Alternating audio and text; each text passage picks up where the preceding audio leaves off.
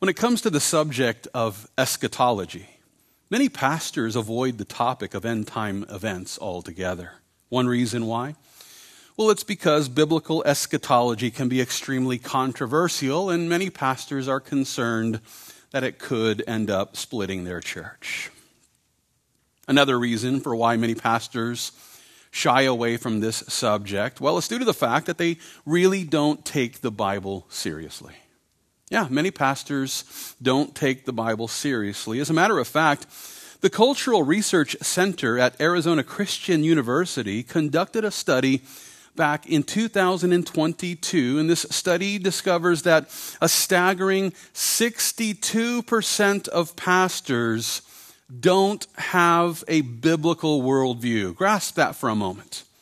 62% of pastors polled didn't have an actual biblical worldview. Instead, they've, off, uh, they, they, they've opted for some sort of syncretic worldview, which includes many unbiblical beliefs. And with that being the case, well, we shouldn't be surprised to learn that many pastors won't even touch this topic of prophecy. Why? Because they don't take the Bible seriously. Not only that, but there are many Christians who don't spend any time studying this subject and they prefer attending churches where pastors never touch the topic. Well, and one reason for this is due to the fact that the apocalyptic events that are described in the scriptures, well, they tend to fill our hearts with fear. And let's be honest, there are many scriptures that contain scary subjects when it comes to end time events.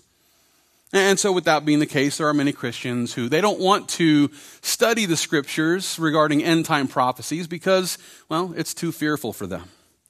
Another reason why many Christians steer clear of the subject is due to the fact that there's a great diversity of theological doctrines pertaining to topics like the rapture of the church and the rise of the Antichrist and the second coming of Jesus Christ. And you know, with that being the case, many believers simply believe that people really don't know what they're talking about when it comes to this topic.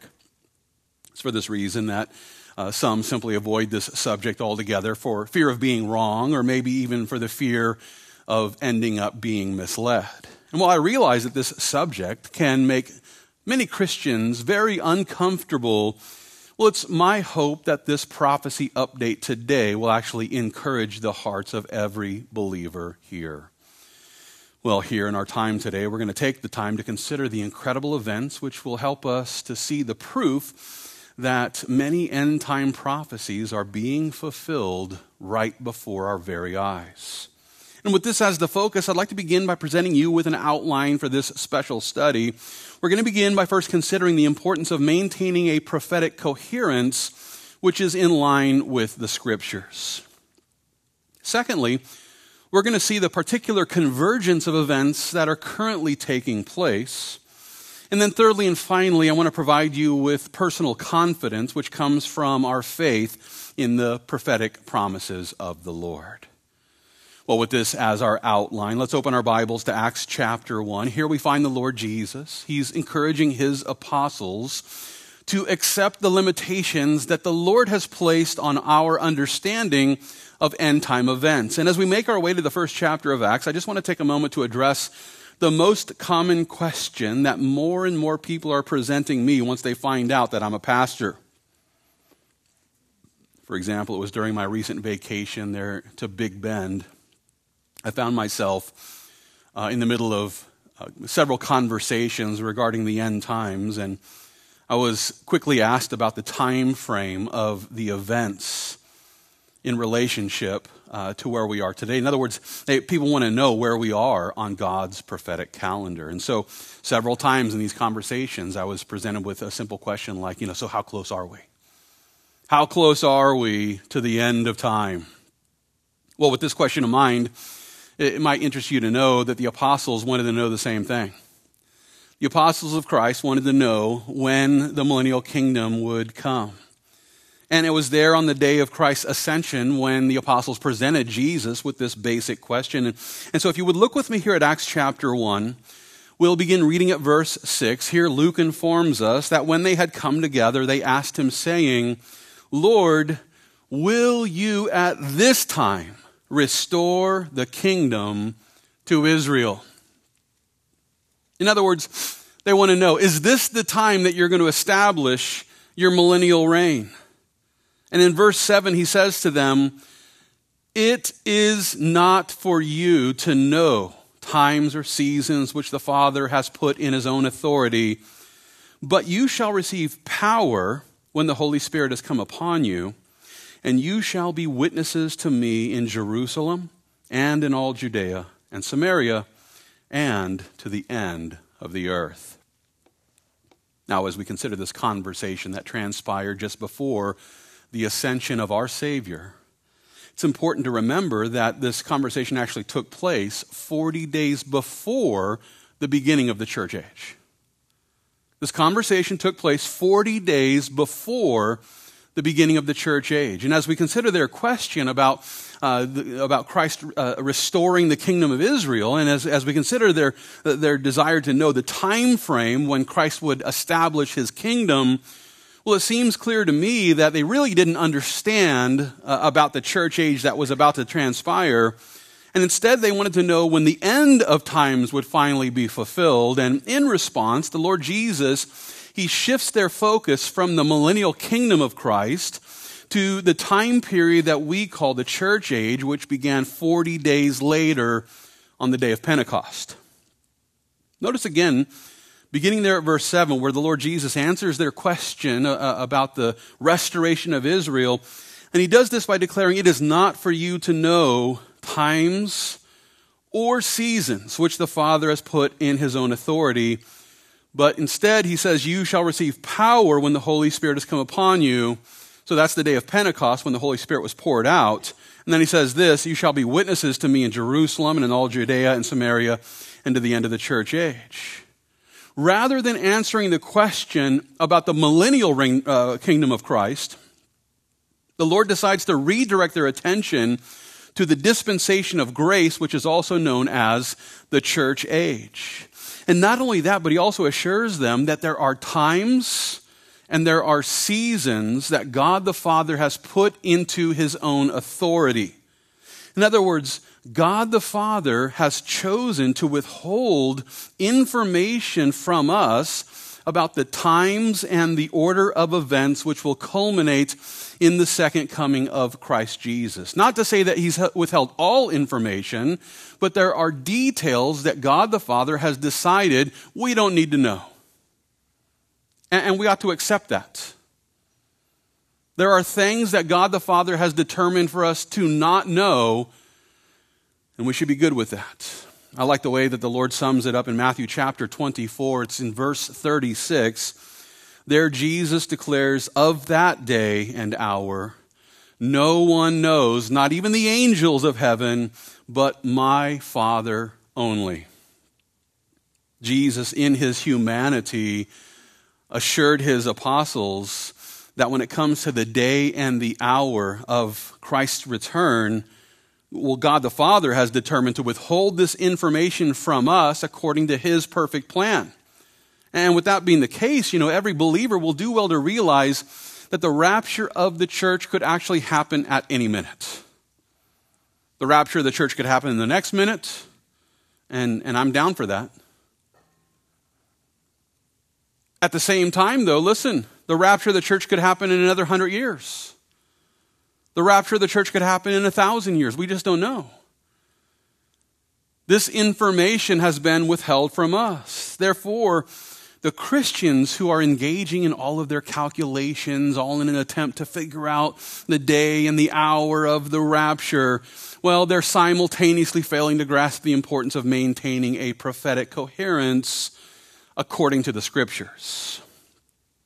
Just to be clear, the word coherence it speaks of the logical interconnection between two things. Coherence also refers to the rational consistency between what we believe and reality.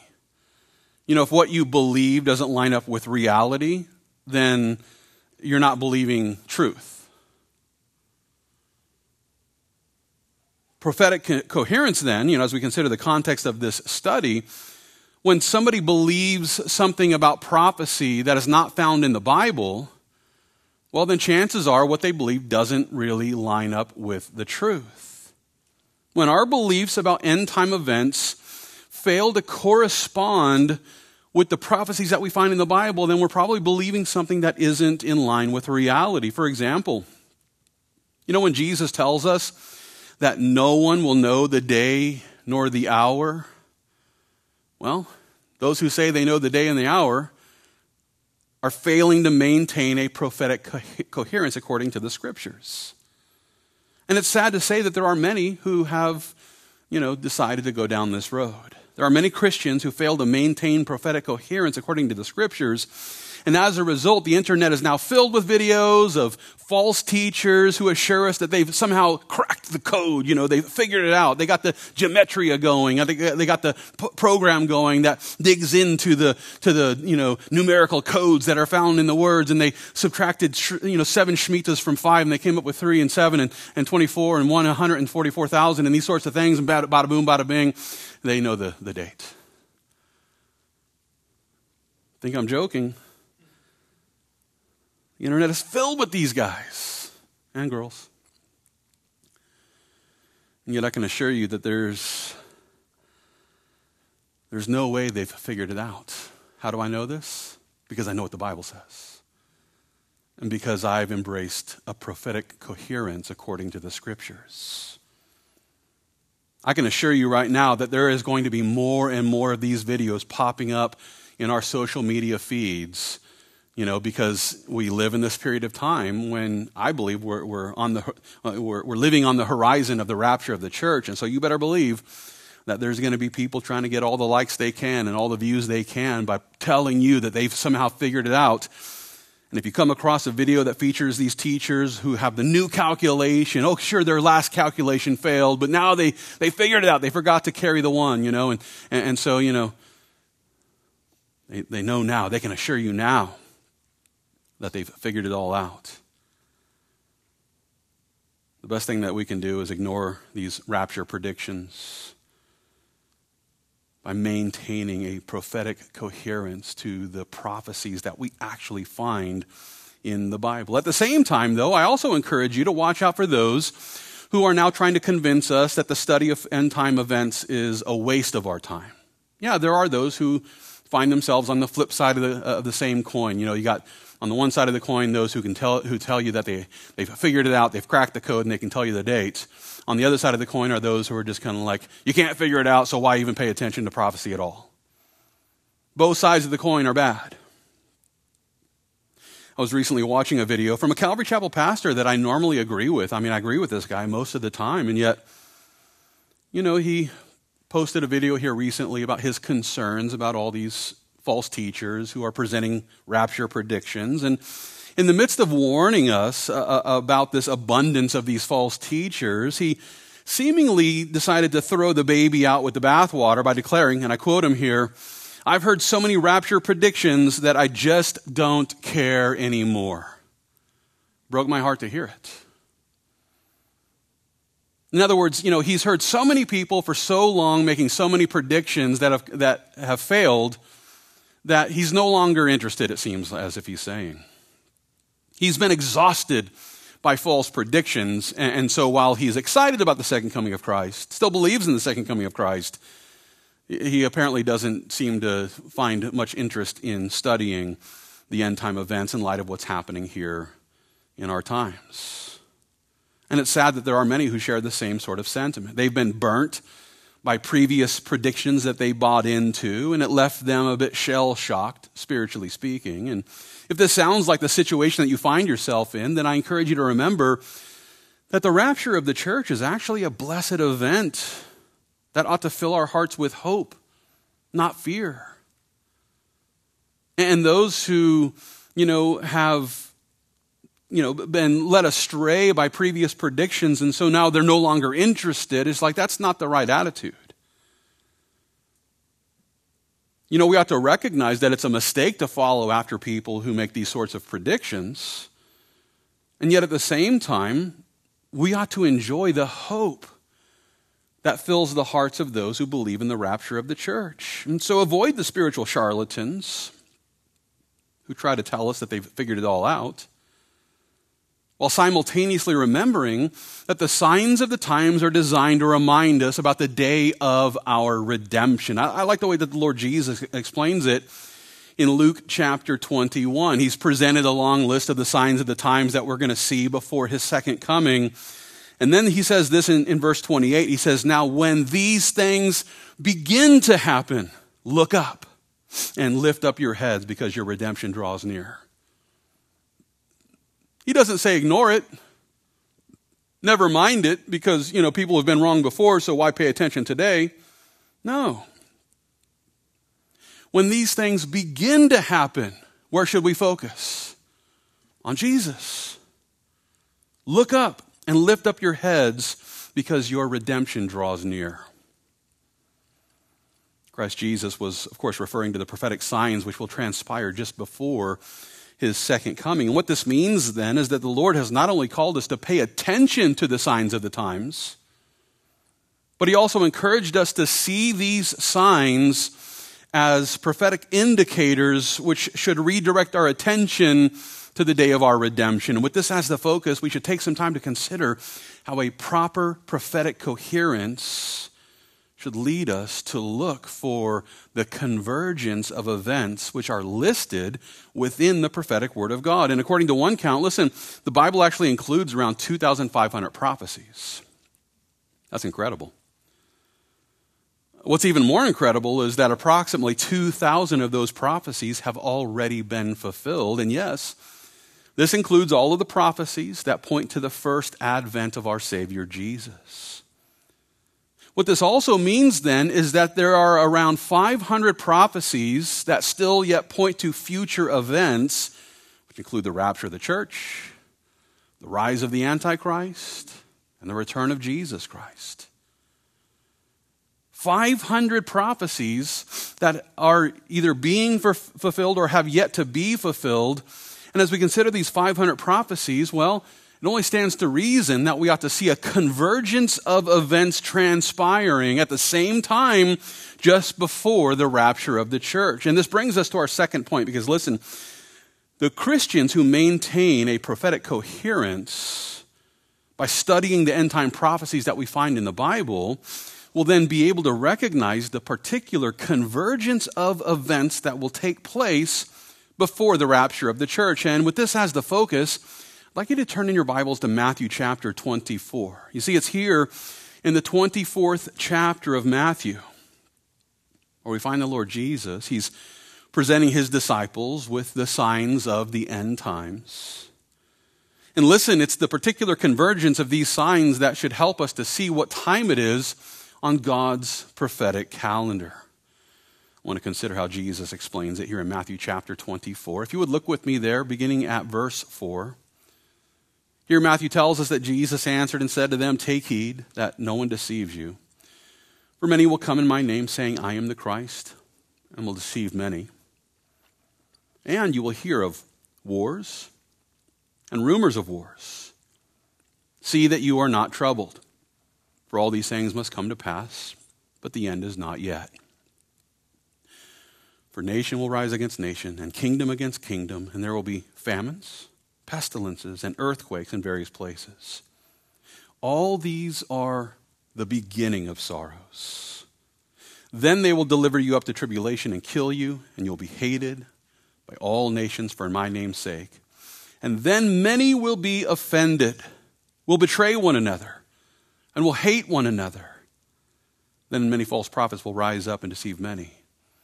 And because lawlessness will abound, the love of many will grow cold. Here in these verses, we find the Lord. He's prophetically presenting a list of signs which will transpire just before his second coming.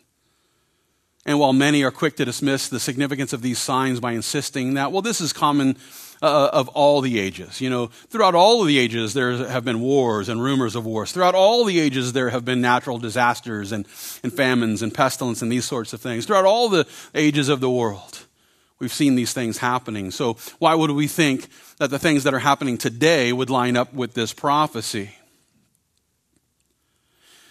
Well, listen, it's important to understand that it's not just one of these things happening at one point in time, it's a convergence of these things all happening at the same time. That's what we should be looking for. And while it's true that the end times will be a time of wars and plagues and natural disasters and the persecution of believers, listen, it's also true that the last days will be comparable to the days of Noah and the days of Lot. So this should be a part of the convergence of events that take place before the second coming of Christ. As a matter of fact, it's in Luke 17 where Christ Jesus declares, as it was in the days of Noah, so it will also be in the days of the Son of Man. They ate, they drank, they married wives, they were given in marriage until the day that Noah entered the ark, and the flood came and destroyed them all. Likewise, as it was also in the days of Lot. They ate, they drank, they bought, they sold, they planted, they built. But on the day that the Lord went out of Sodom, it rained fire and brimstone from heaven and destroyed them all. Even so, or in the same way, it will be in the day when the Son of Man is revealed. Now, here in these verses, we find the Lord Jesus, he's comparing the last days to the days of Noah. And just to be clear, listen, uh, Moses actually, Moses described the days of Noah as a time when the wickedness of man was great in the earth because every intent of the thoughts of his heart was only evil continually. Does that sound like what's happening in the world today? If you're confused, just go do like some death scrolling on TikTok and you'll, you'll quickly see that the days we live in today are much like the days of Noah. In similar fashion, the days of Lot were also filled with wicked people who were living for the lusts of their flesh. The, all the men of the city got together to try to rape two angels who, who came in to, to save Lot. In both periods of time, sexual immorality was rampant all throughout the world. And, and while we don't have time to do a deep dive on this subject, I can assure you that that's exactly what we see happening in the world today. The perversion of sexual immorality becoming the norm. With all this in mind, I want to consider the way that Paul describes the way that people will behave during the last days. It's in 2 Timothy chapter 3 where Paul declares, But know this, that in the last days perilous times will come. When? The last days. What will it look like? Perilous times. Why? Notice verse 2. Men will be lovers of themselves, lovers of money, boasters, proud, blasphemers, disobedient to parents, unthankful, unholy, unloving, unforgiving, slanderers, without self control brutal, despisers of good, traitors, headstrong, haughty, lovers of pleasure rather than lovers of God, having a form of godliness, but denying its power. And from such people turn away. Now, I don't know about you, but it seems to me that Paul was presenting us with a perfect description of 2023.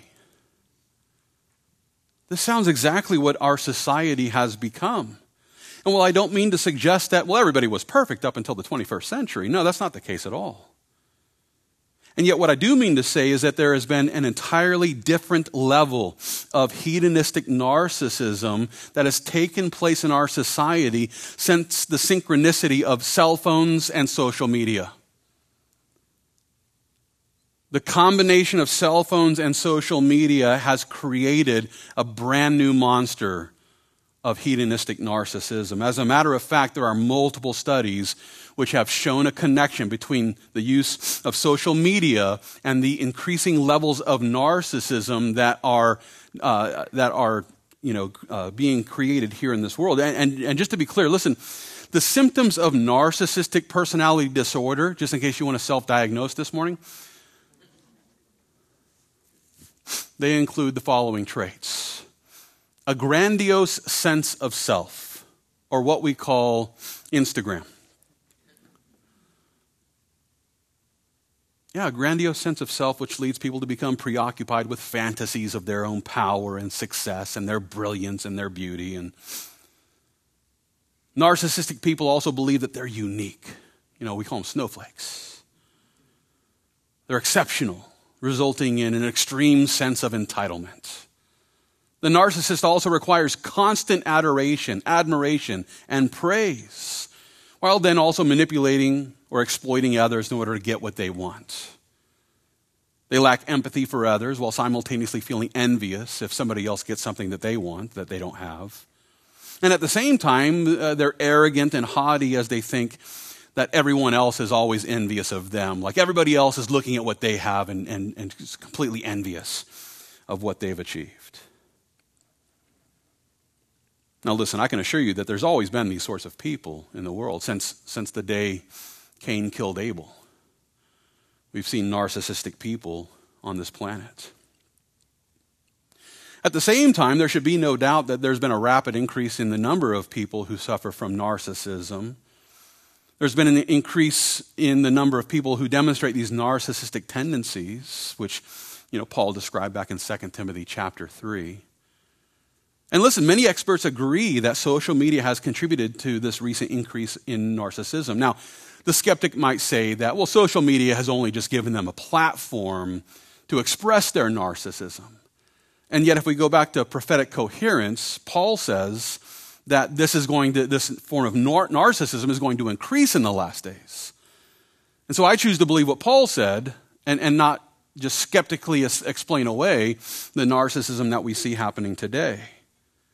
We are now watching, according to the prophecy of Paul, this hedonistic epidemic creating this, the, the perilous times that Paul prophetically described. And at the same time, we're also witnessing the great apostasy that's occurring within the church that Paul prophetically announced. As a matter of fact, it's in 2 Thessalonians chapter 2 where he declares this. He says, Now, brethren, concerning the coming of our Lord Jesus Christ and our gathering together to him. So we're talking about the last days, the same days when men will become lovers of themselves. So as we watch narcissism increasing, we're going to see this happening at the same period of time.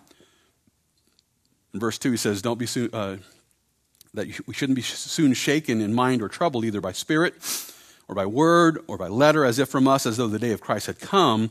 Let no one deceive you by any means, for that day, when? The, the day of the Lord, that day will not come unless the falling away comes first. That phrase, falling away, it's translated from the Greek word apostasia. And apostasia refers to a defection from the truth.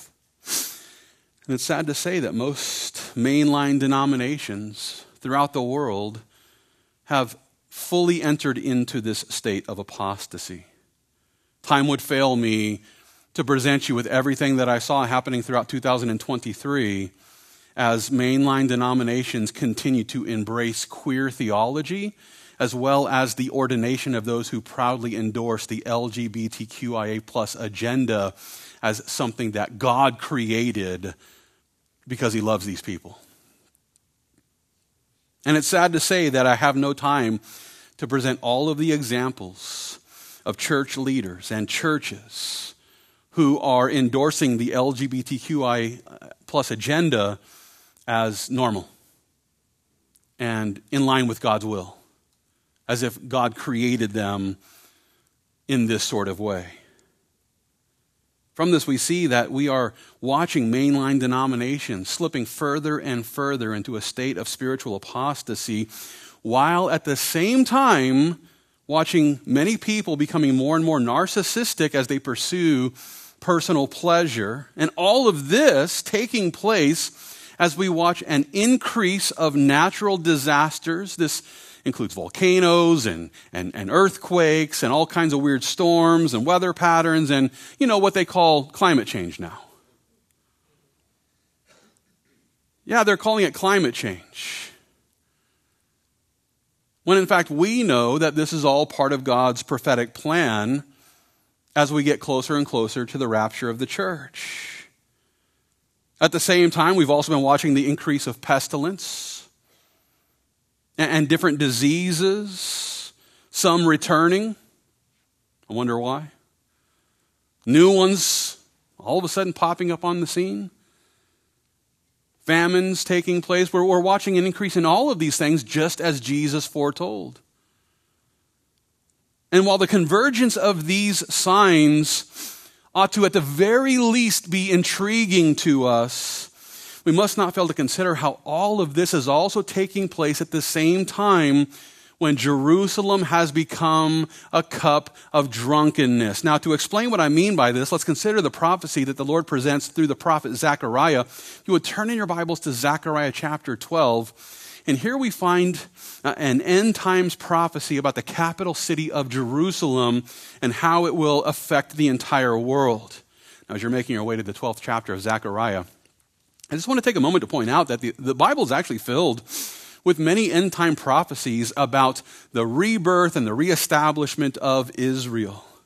The prophet Ezekiel presented us with a prophecy about the dry bones being restored to life just before the uh, invasion that we find in Ezekiel 38. The apostle John describes the day when the third temple will be built there in Jerusalem. And it's here in Zechariah where we learn about the day when Jerusalem will actually make the world tremble as if the world has become drunk. Let's consider how the prophet puts it here in Zechariah chapter 12. Look with me there. We'll begin reading at verse 1 where Zechariah declares this. He says, The burden of the word of the Lord against Israel. Thus says the Lord who stretches out the heavens lays the foundation of the earth and forms the spirit of man within him. Behold, I will make Jerusalem a cup of drunkenness to all the surrounding peoples when they lay siege against Judah and Jerusalem. Can anybody say October the 7th? I guess not. Verse 3 It shall happen in that day when I will make Jerusalem a very heavy stone for all peoples. All who would heave it away shall surely be cut in pieces, though all nations of the earth are gathered against it. Now, just to be clear, when Zechariah referred to Jerusalem as a cup of drunkenness, he was helping us to understand that the children of Israel will not only be restored to their land, that's right. This is a prophecy that points to the end of times. This is a time when Jerusalem will be a very heavy stone for all peoples. Was Jerusalem a heavy stone when Assyria invaded? Nope. Assyria took them away captive, no problem. Was Jerusalem a heavy stone when Babylon invaded? Absolutely not. Was Jerusalem a heavy stone when the Romans took control and, and then caused the dispersion? Nope.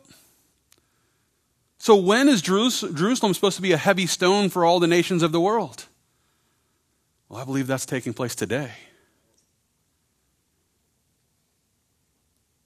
And, and when Zechariah tells us that Jerusalem will be a cup of trembling or a cup of drunkenness, he seems to be suggesting that the decisions made by the leaders there in Jerusalem will end up causing all the nations of the earth to become intoxicated by their hatred of Israel. They're a cup of trembling, they're a cup of drunkenness because the people of this world will be intoxicated with hatred. In other words, you ever talk to a drunk person? You ever try to reason with a drunk person? You can't reason with them. You ever try to have a rational conversation with a drunk person? No. Don't do it. It's a waste of time. Because they can't make any sense of reality. And yet, that's the way the world is going to be when it comes down to this conversation of who does the land belong to? And who has a right to defend that land? Trying to talk to an anti Israeli in this period of time is like talking to a drunk person. They're not going to make any sense. They're just going to chant about genocide of the Jews and from the river to the sea and these sorts of things. It's like trying to reason with a drunk person. And that's what we see happening in the world today. As a matter of fact, we haven't seen this level of anti Jewish hatred since the rhetoric of Hitler's Third Reich. Case in point, you know, from October the 7th all the way until the beginning of December, the ADL recorded a total of 2,031 anti Semitic incidents. And just to be clear, these weren't incidents uh, against the Semites known as Arabs. These were incidents against the Semites known as the Jews. 2,031 anti Semitic incidents, which is up from the 465 incidents that occurred during the same time period in 2022, which at that point in time was up from the same level of or number of incidents from 2021. And, we, and we've been watching this anti Israel hatred continuing to boil over for many years now. In the final quarter of 2023, there were nearly 34 anti Israeli incidents every day. 34 every day. This includes 40 incidents of physical assault, 337 incidents of vandalism, and 749 instance, uh, incidents of, of verbal or written harassment. There were also 905 anti Israeli rallies, which included hateful rhetoric calling for the genocide of the Jews. And I'm sure we've all seen video of the pro Hamas protesters out in city streets proclaiming their disgust and hatred of Israel. The world is intoxicated with their hatred of Israel. In light of these things, it's no wonder that the Lord referred to the end times as the time of Jacob's trouble. Here's how he put it in Jeremiah chapter 30, beginning at verse 5. Jeremiah writes, For thus says the Lord, we have heard a voice of trembling, of fear, and not of peace. Ask now and see whether a man is ever in labor with child. You know, that's what they're arguing now. that women who identify as men can get pregnant, and therefore a man can be pregnant. Now, this was a joke back in the 70s when Monty Python put together a skit. Never mind. Ask now and see whether a man is ever in labor with child. The obvious answer is no. And yet, why do I see every man with his hands on his loins like a woman in labor? and all faces turned pale. Alas, for that day is great, so that none is like it. And it is the time of Jacob's trouble, but he shall be saved out of it. For it shall come to pass in that day, says the Lord of hosts, that I will break his yoke from your neck and will burst your bonds.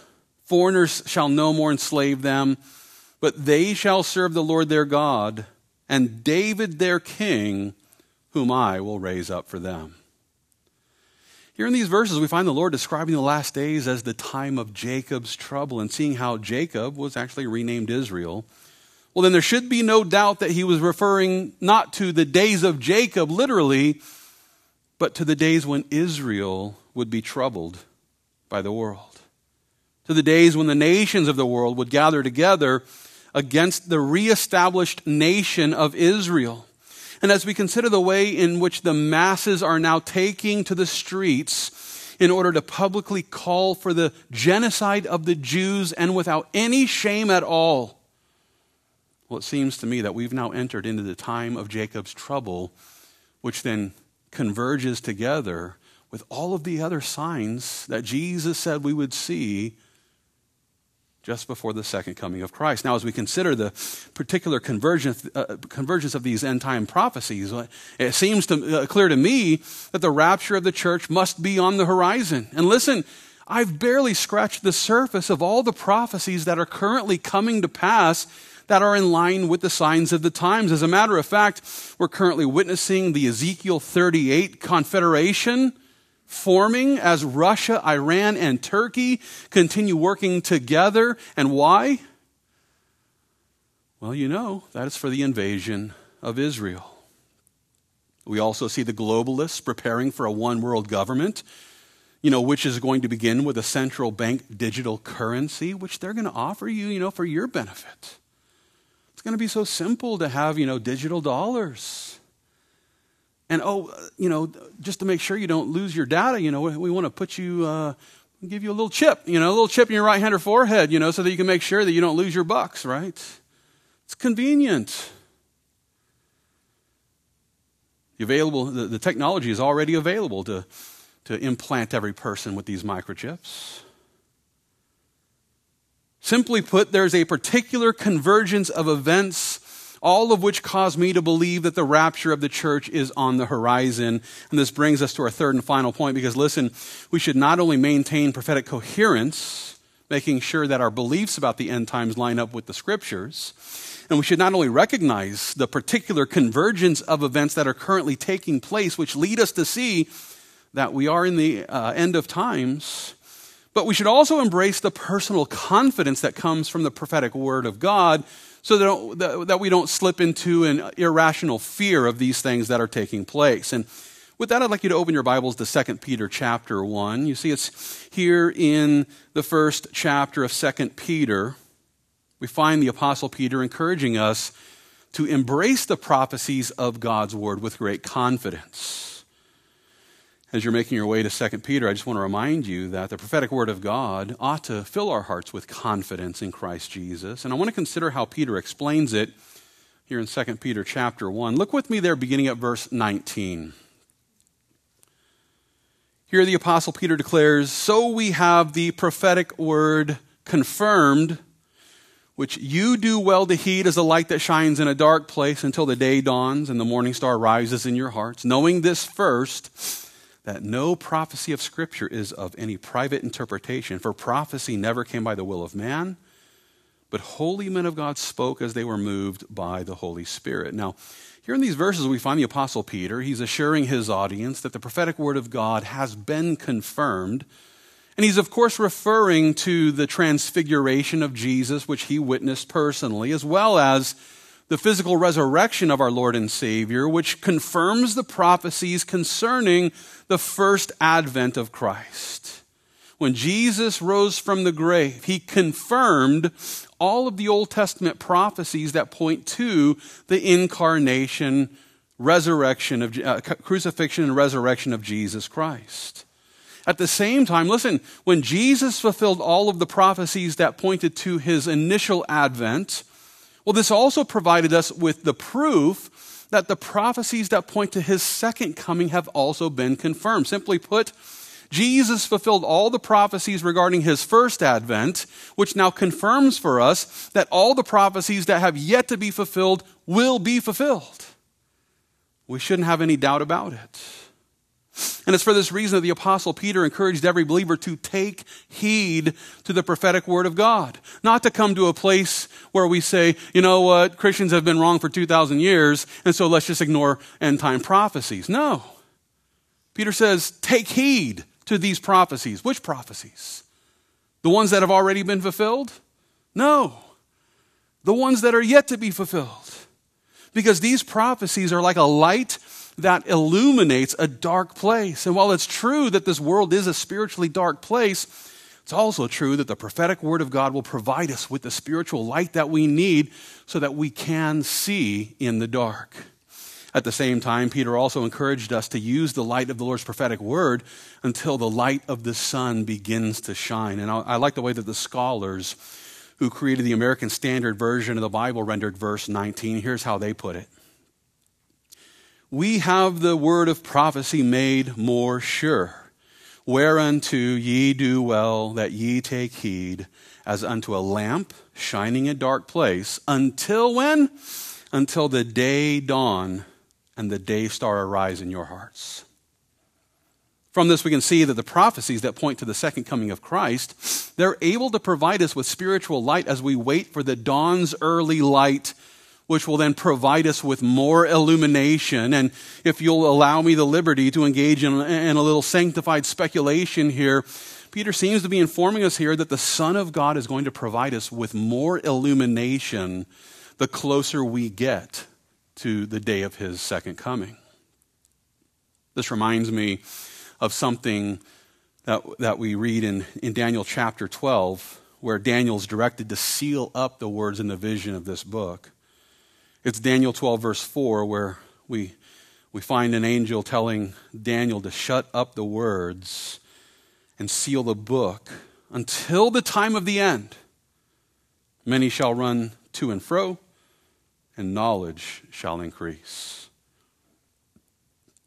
from this, we can see that the end time prophecies that are found in the book of Daniel, they were spiritually sealed up.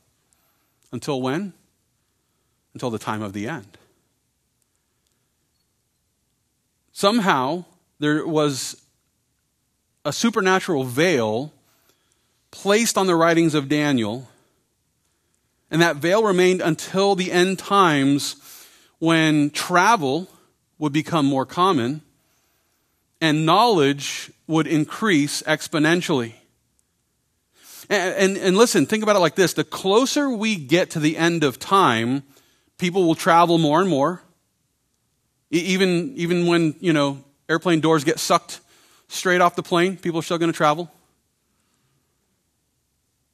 And knowledge is going to increase exponentially. You know, I mean, the knowledge that we have at, at, within our hands, you know, just having a phone and being able to, you know, do searches on any subject, it's, it's amazing.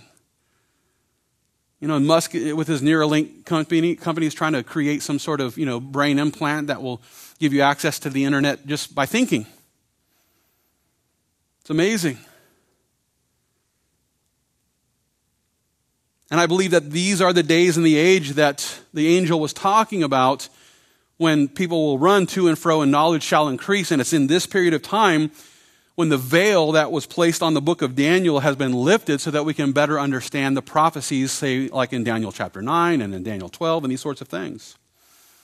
The closer we get to the end of time, the more we will understand the end time prophecies that we find in the Bible because as we get closer to the dawn of the day, there's more illumination so that we can see. And in order to further explain my point, I just want to take a, a second here to consider the difference between the teachings of prophecy pre 1948 and post. You know, the reestablishment of Israel, which took place in 1948, was an incredible event that has caused many Christians to rethink their position of end times events. Up until the rebirth of Israel, which again, 1948. Up until that point in time, many believers had been led to believe that the end time prophecies were mostly or even entirely fulfilled back in the first century. This eschatological position, commonly called preterism, ended up being officially debunked on the day when the nation of Israel declared their national independence.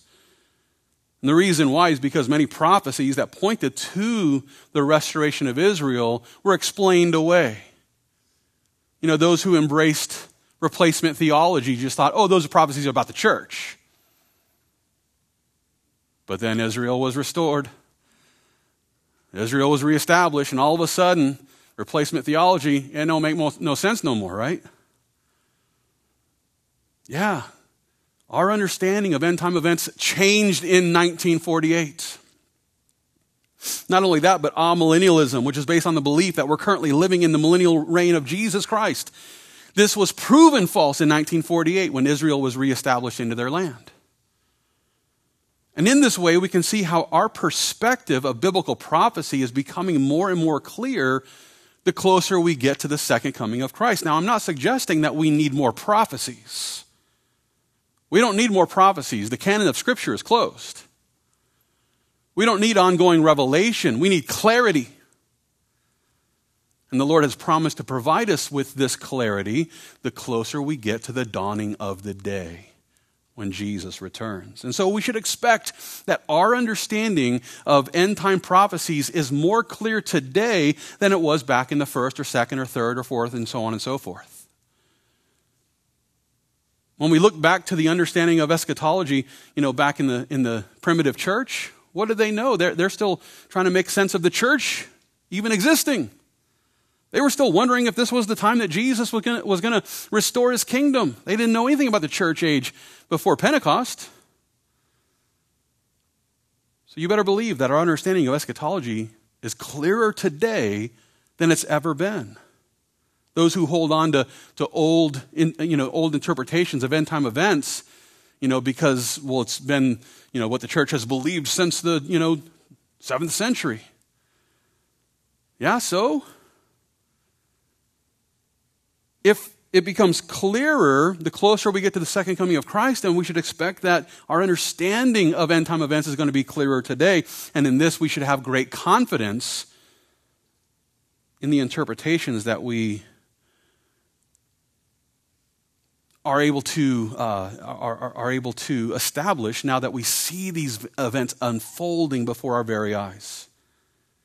With that being the case, I'd like to suggest that those who have confidence, uh, I should say that those who have no confidence in our ability to comprehend end time prophecies, they're failing to realize that we're living in the days when end time prophecies of Daniel have been unveiled, and now we're beginning to understand them more and more. Not only that, but we're also witnessing the dawn's morning light, providing us with the ability to comprehend these end time prophecies that the Lord has provided within the pages of His holy word. And so I insist that we maintain prophetic coherence according to the scriptures. And yet at the same time, as we watch these things unfolding right before our very eyes, let's make sure that we're reading these prophecies according to the way history is unfolding now. Those who are quick to insist that they have no uh, uh, confidence in the comprehension of, uh, of end time events, they're going to miss out on the blessings that the Lord promised to provide and, and, I'm talking about Revelation chapter 1, verse 3, where John says this Blessed is he who reads and those who hear the words of this prophecy and keep those things which are written in it, for the time is near. Christian, do you want to be blessed in 2024? I'm guessing you do. Well, according to John, the Christian who wants to be blessed should read the book of Revelation and hear the words of this prophecy, and then keep the things which are written in it, for the time is near.